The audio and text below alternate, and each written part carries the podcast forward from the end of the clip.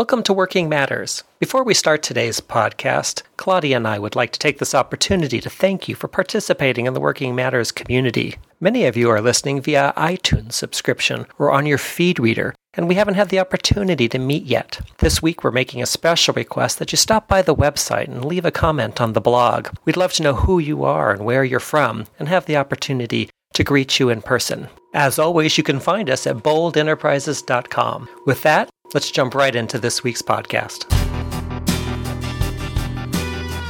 Welcome to Working Matters. I'm Claudia Rempel. And I'm Carl Edwards. Join our conversation on the web at boldenterprises.com. Okay, Claudia. So our reality is that, you know, careers take place over time, change takes place over time. We've already said we're not going to do it all at once and some big, huge decision about it.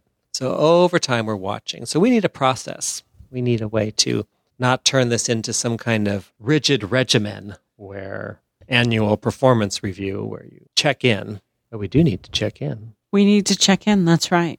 So how do we do this? You know, we're concluding our series today on planning ourselves out of career suicide. We've gotten clues. We've gotten criteria for those clues. We've put some structure to our goals. What do we do now? We don't want living it to be some fakey uh, regimen we have to squeeze ourselves into so that I'll, you know, I have to get up in the morning and look at my three goals and ask how every activity I do today is helping me get toward one of these goals. That would kill me. That would kill you. Although and some many people, are and okay. many people. And another category people would find, you know, that particular structure helpful.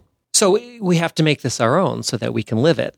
So I still want you to have something you're shooting for in those three areas, but how you're going to go about keeping that in your consciousness and making that a part of your day is going to look very differently than the person who um, sets you know them out as something that they're going to actually achieve you know by a certain day in six months. And that's why we need a process that's natural where we can check in with ourselves and see how this stuff's going. So that in the ordinary course of going about work, we are what I call awake. We are alert. We are, um, we've got our eyes open and we are aware of what's going on so that even, you know, in ordinary conversations, we can kind of reflect without too much work on, I, I kind of enjoy working with this person. I wonder why that is maybe learn a couple things about yourself. And I can't stand, you know, the dynamic that goes on in this particular department. What's going on over there?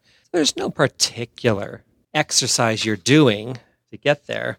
You know, you're just in the natural course of things becoming a more alert, observant person. What we're suggesting to people is to turn that into uh, making sure that you're always in this cycle of what I call assess, assessing what's going on, and then making your next decision. A reflective cycle where you are, you turn that alertness into something that you can act on. And that's on a very small, minute basis. That's on the, on the scale of, oh, when I mentioned so and so that I think more people would be able to hear their concern about the company's future if they shared it in a less angry tone of voice.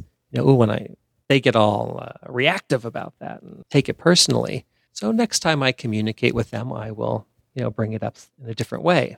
Very small, very pointed, but you're you're reflecting and you're adjusting how, how you act. Now, it seems also, we talked about last week about not getting stuck with making decisions that we feel are so very, that bind us because we feel like we made one decision and that's the one we have to stick with. So, how do we get out of that kind of the mentality that the decision is sort of written in stone?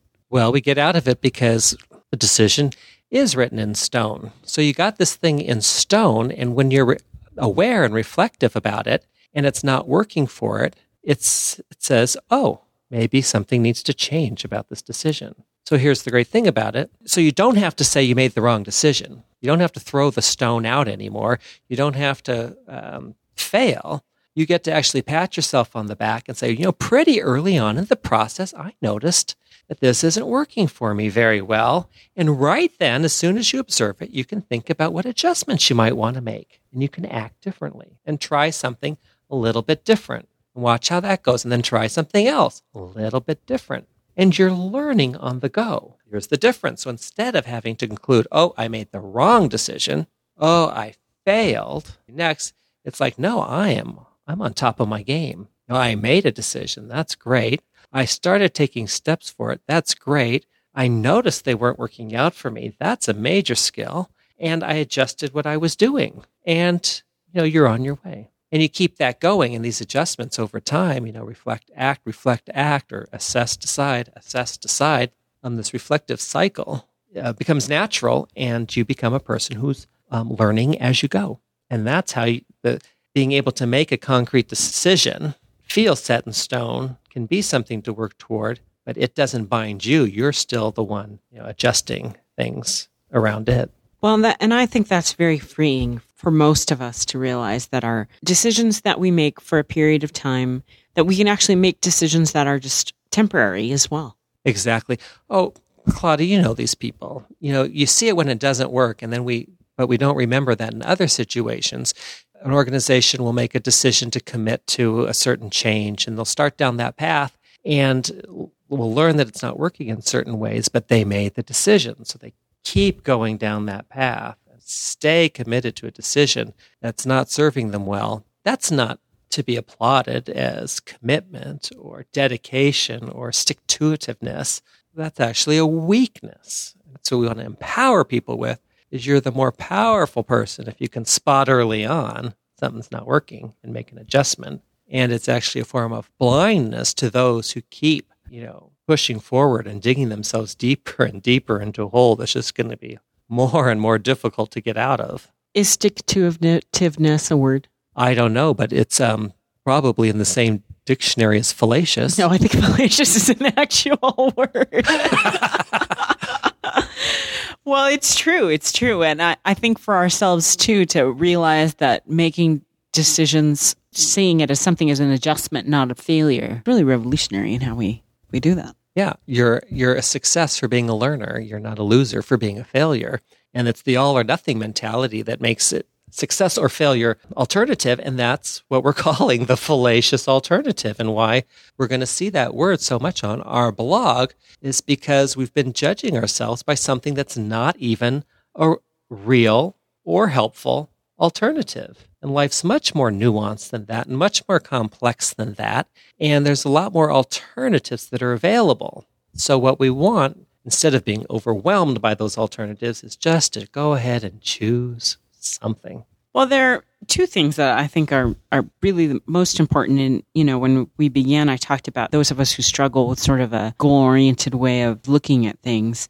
But it is important to check in with yourself. And that's what we're doing. So if, if that checking in for yourself is not not necessarily something you view as goals, but some of the, the criteria that you're working with, then mm-hmm. that seems much more natural to how we, some of us live our rhythms. Mm-hmm. And if having goals written out and looking at them is helpful, they're the criteria by where you measure where you are at the moment, then that's good too. I mean, they're the flip sides of every coin, but we need to have some criteria to think about that so that we remain people that are productive content, and fulfilled in the workplace. Exactly. So step back and take the big picture, that's why all we're saying in our four areas here is, you know, do you have a, a way to gather clues to help you discern? And then the second area was, do you have a way to develop criteria that will help you decide? And then third, do we have a way to set up a structure that will help us act? And then finally, do we have a process that will help us reflect and adjust? And how, you know, we've made lots of suggestions under each of those, as you mentioned, of ways you might go about it. But what we're really looking for is ways that work for you that you can break down and make it something that happens on, an ongoing basis. And there you are the person who is always in motion, always going somewhere and adjusting along the way. Well, and I mean, if this is so overwhelming to you to even consider, then I know that you're available to help people do that. And the bottom line is work should not be killing you. It should be helping you live your life better. Exactly. And um, if you're finding yourself culpable and allowing work to kill you, there is a way out. You're probably the key to that way out. And we hope that these tools and these categories help give you a vocabulary and some ideas for taking your next step. Well, we thank you for joining us for our series on planning yourself out of career suicide, you are always welcome. And we invite you to come on our blog and talk to us about your issues and some of the things you're facing with. That's how we get our information and make up future topics for our blog. So we'd love to see you on there at boldenterprises.com. We'll see you next time. This podcast is a Bold Enterprises production.